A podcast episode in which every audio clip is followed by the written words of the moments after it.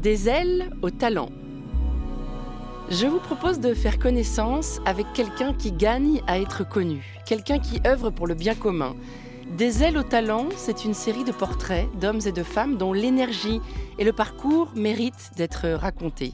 Des portraits littéraires. Nous avons choisi de donner la parole à des écrivains et à des écrivaines. Chaque épisode de ce podcast est donc le fruit d'une rencontre entre un talent et une plume. L'autrice que vous allez entendre dans cet épisode, c'est Carole Martinez. Elle dresse le portrait du céramiste et sculpteur Grégoire Scalabre. Vous écoutez la deuxième saison des Ailes au talent proposée par la Fondation Bettencourt-Schuller. Soyez les bienvenus.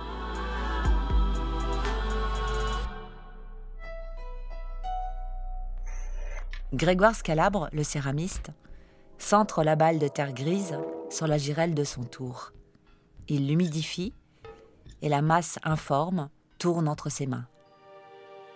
Le titan Prométhée aurait créé les hommes à partir d'eau et de terre.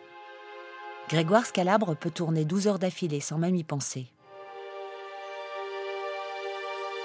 D'après la Genèse, Yahvé Dieu a modelé l'homme avec la glaise du sol.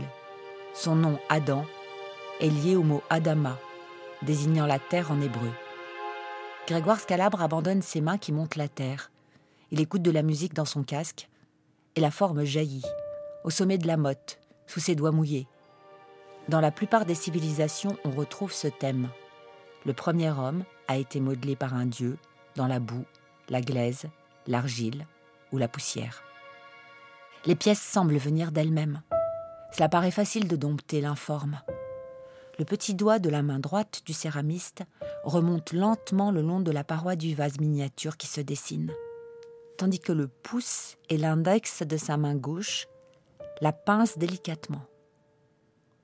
Rien ne danse. Selon les croyances, le corps de nos lointains aïeux est soit de terre crue, soit de terre cuite, soit une enveloppe, soit une prison pour le souffle qui l'habite. Les premiers hommes ont pu l'observer. Le cadavre redevient terre. La poussière retourne à la poussière. Ce corps de boue nous rappelle notre condition de mortel. Est-ce cette puissance des textes et des mythes premiers qui m'émeut alors que j'observe les mains de Grégoire Scalabre et que je vois cette minuscule amphore se former sous ses doigts? L'humanité a modelé ses premières divinités dans l'argile de l'homme ou du démiurge Qui a façonné l'autre? La maîtrise de la terre comme matériau nous plonge aux racines de l'humanité.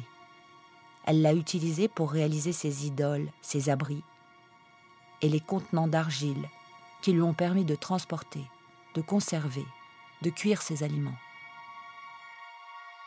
Chacun des doigts de l'artiste joue sa partition, L'index glisse à l'intérieur de la pièce et pousse légèrement sur la paroi pour augmenter le galbe du vase. Puis, grâce à une fine aiguille d'acier, l'objet créé est séparé de la motte de terre, sa matrice. Le vase est là. Il a surgi. Le céramiste le pose sur une planche, à côté de ses frères, avant de se lancer dans une nouvelle pièce.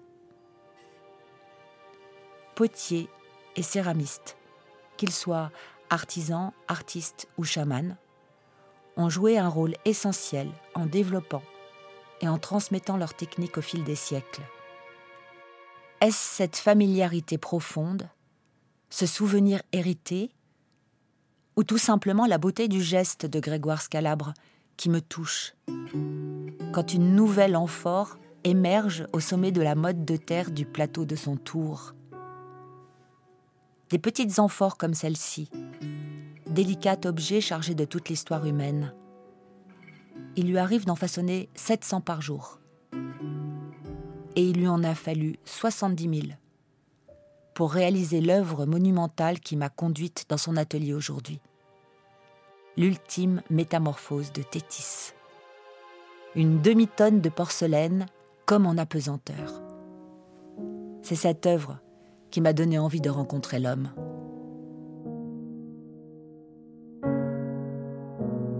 Dans le film réalisé autour de cette sculpture, on voit Grégoire Scalabre au travail. On le voit pétrir, tourner, préparer sa terre. On le voit l'œil dans son four, on le voit dessiner et assembler les pièces. On le voit plonger ses minuscules amphores dans un bain d'émail en les tenant avec une pince. Comme Tétis, la Néréide, a plongé son fils Achille dans les eaux du Styx en le tenant par le talon pour tenter de le soustraire à la douleur et à la mort. Mais restait le talon. Il y a chez Grégoire Scalabre une puissance poétique associée à la plus folle maîtrise, un abandon de soi à la matière et un contrôle absolu de cette même matière.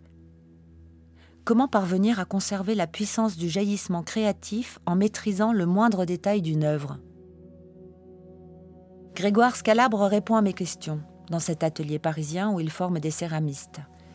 Il me parle d'une voix douce et pourtant énergique, me montre ses petits carnets de croquis. Ses mains sont calmes et belles, des mains simples, soignées, plutôt fines. Des mains intactes, pas du tout abîmées par la terre et l'eau où elles passent pourtant une grande partie de leur temps. Il me parle et je songe en l'écoutant à son va-et-vient entre la miniature et le monumental, entre l'accumulation et l'épure, le contemporain et l'antique. C'est de cet incessant va-et-vient que Grégoire Scalabre paraît se nourrir. Va-et-vient entre Paris et Dieu le fit dans la Drôme, va-et-vient entre l'artiste et l'artisan, entre le silence et le flot de parole, entre le créateur solitaire et le formateur prompt au partage. Va-et-vient entre le mouvement du tour et l'immobilité de l'homme assis. Le céramiste me parle, volubile, et j'adore l'écouter. Il sait raconter son histoire, il aime ça, les histoires, l'histoire et les émotions.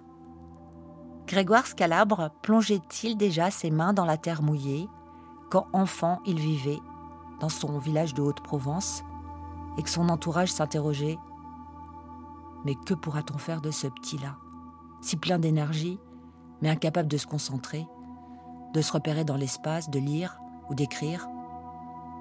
Le céramiste se revoit à Banon, dans la lumière, sous ce ciel bleu, un bleu froid et très clair, dans les parfums et les bruits du jardin de son enfance. C'est ce lieu qu'il sort de sa besace parfois quand le besoin s'en fait sentir. Ce paysage intérieur, les sensations qui lui sont associées. Et les mots de son père, alors musicien posant un pichet sur la table et lui demandant ce que c'est. Un pichet? répond l'enfant. Mais encore, regarde-le comme si c'était pour la première fois. Comment est le bec? Et lance. Est-ce que tu as l'impression qu'il est lourd? Lis ses formes. Son père l'a initié à cette culture de l'objet. Regarde, observe le choix du matériau, les proportions, la lumière et l'émotion que la chose véhicule, toute chose qu'elle est. Regarde. Cette tasse est sincère, elle n'est ni insipide ni bavarde, tu vois Derrière l'objet, il y a un geste, le geste de son créateur.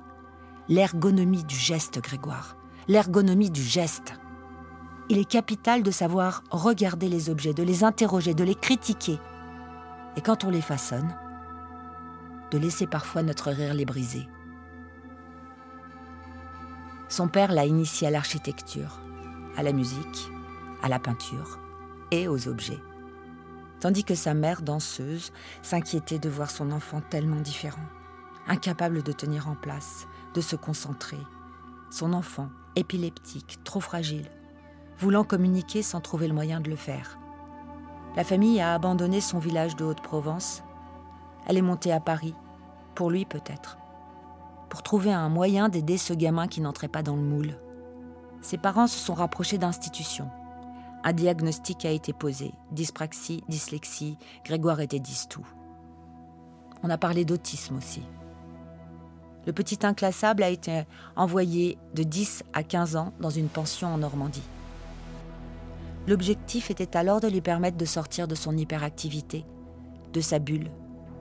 Et c'est là qu'il a rencontré la Terre comme matériau et retrouvé les objets. C'est là qu'il les a associés pour se construire son chemin grâce à l'atelier de céramique animé par Roland Smith. Un Anglais, aux chaussures impeccables, aux boutons de manchette dorés et à la parole crue comme sa terre. Ce langage d'atelier qui ne fait pas semblant. C'est là que le ciel s'est entr'ouvert pour l'enfant. Je me souviens des outils, je me souviens de l'odeur, je me souviens de, ce, de cet endroit qui, pour moi, euh, je ne sais pas comment. C'est comme euh, quelqu'un qui. je suis arrivé, c'était évident. Grégoire a aimé le parfum du lieu. Cette odeur de terre et de poussière.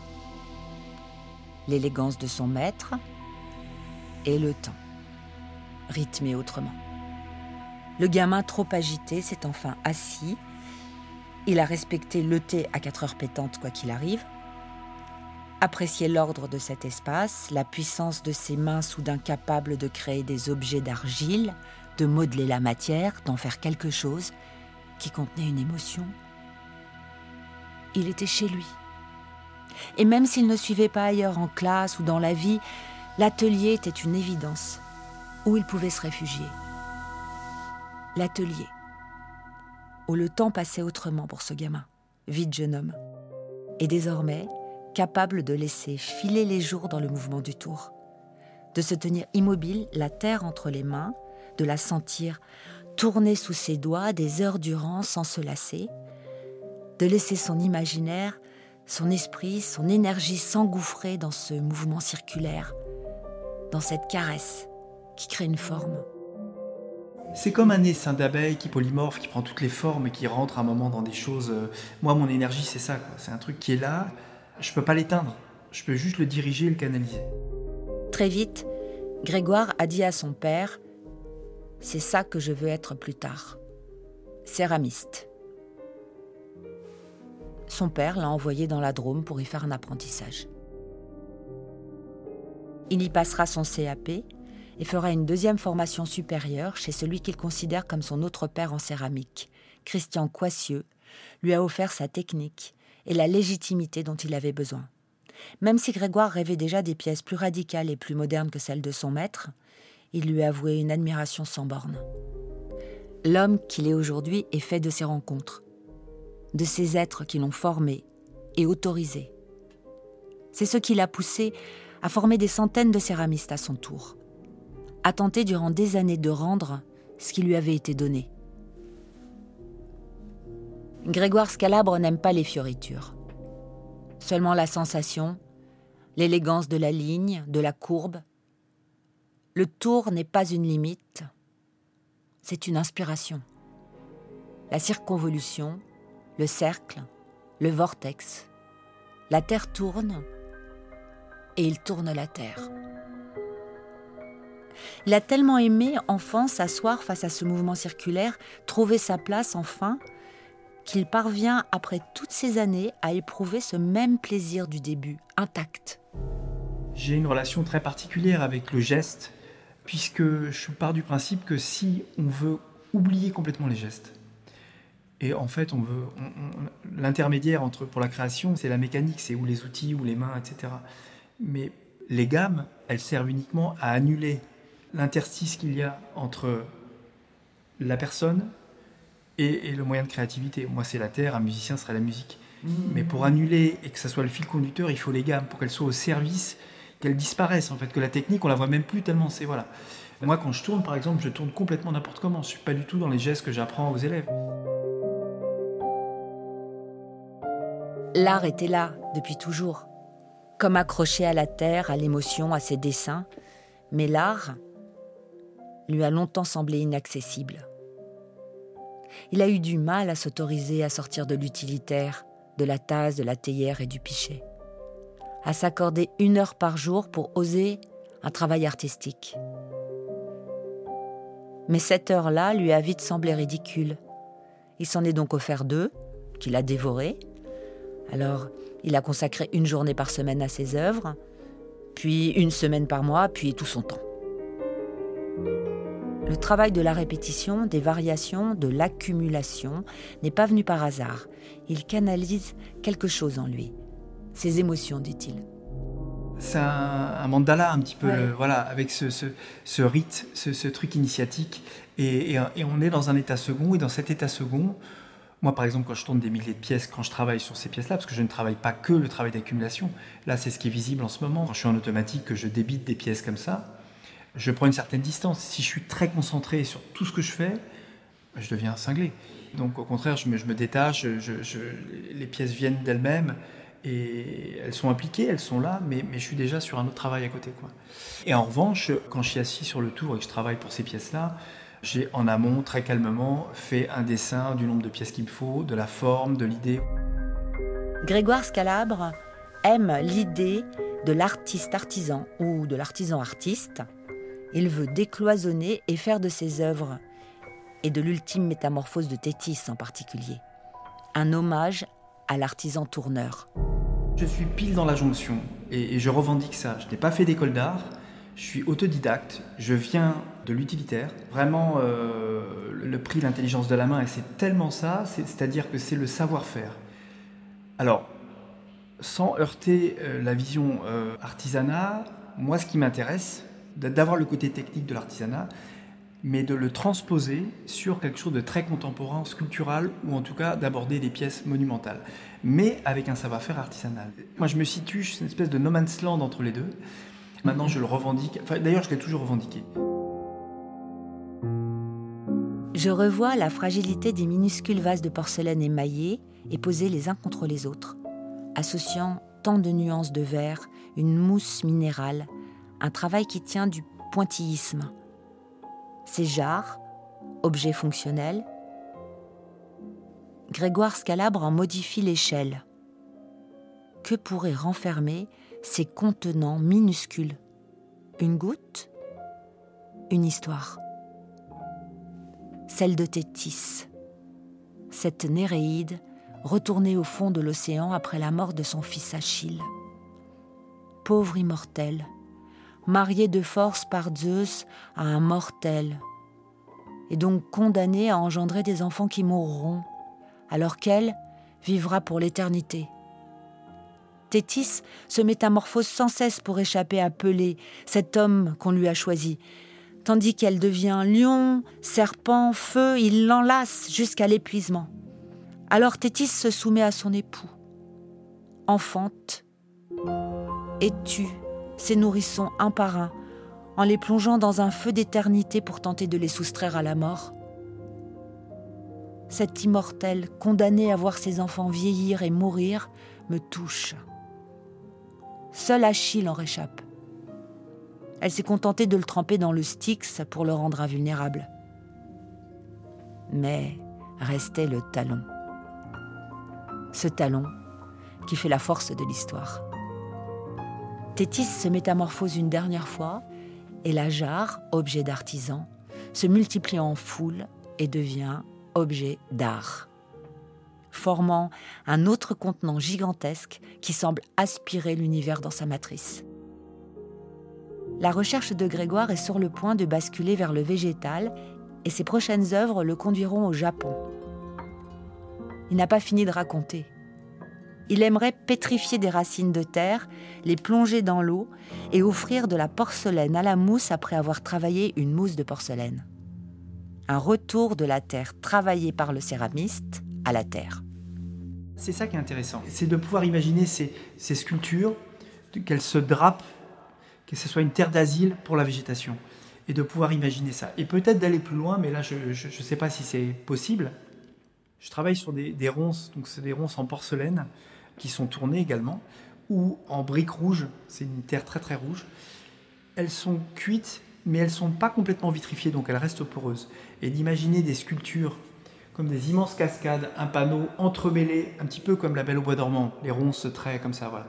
Et il y a constamment l'eau qui vient dessus, donc elles sont constamment saturées d'eau. Et après, on a l'arrivée du lichen, de la mousse, etc mais toute l'œuvre est émaillée des angoisses, des échecs, des traversées de son créateur. Grégoire Scalabre a mis du temps à oser parler de ses faiblesses, alors qu'elles sont le talon d'Achille qui le raconte, qui fait de lui ce qu'il est, un homme vulnérable et un grand artiste. Et la terre tourne entre les mains de Grégoire.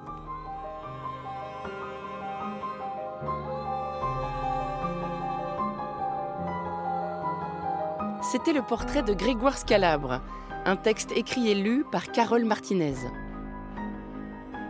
Des ailes au talent est un podcast de la Fondation Bettencourt-Schuller réalisé par le studio Radio France en collaboration avec les éditions Gallimard.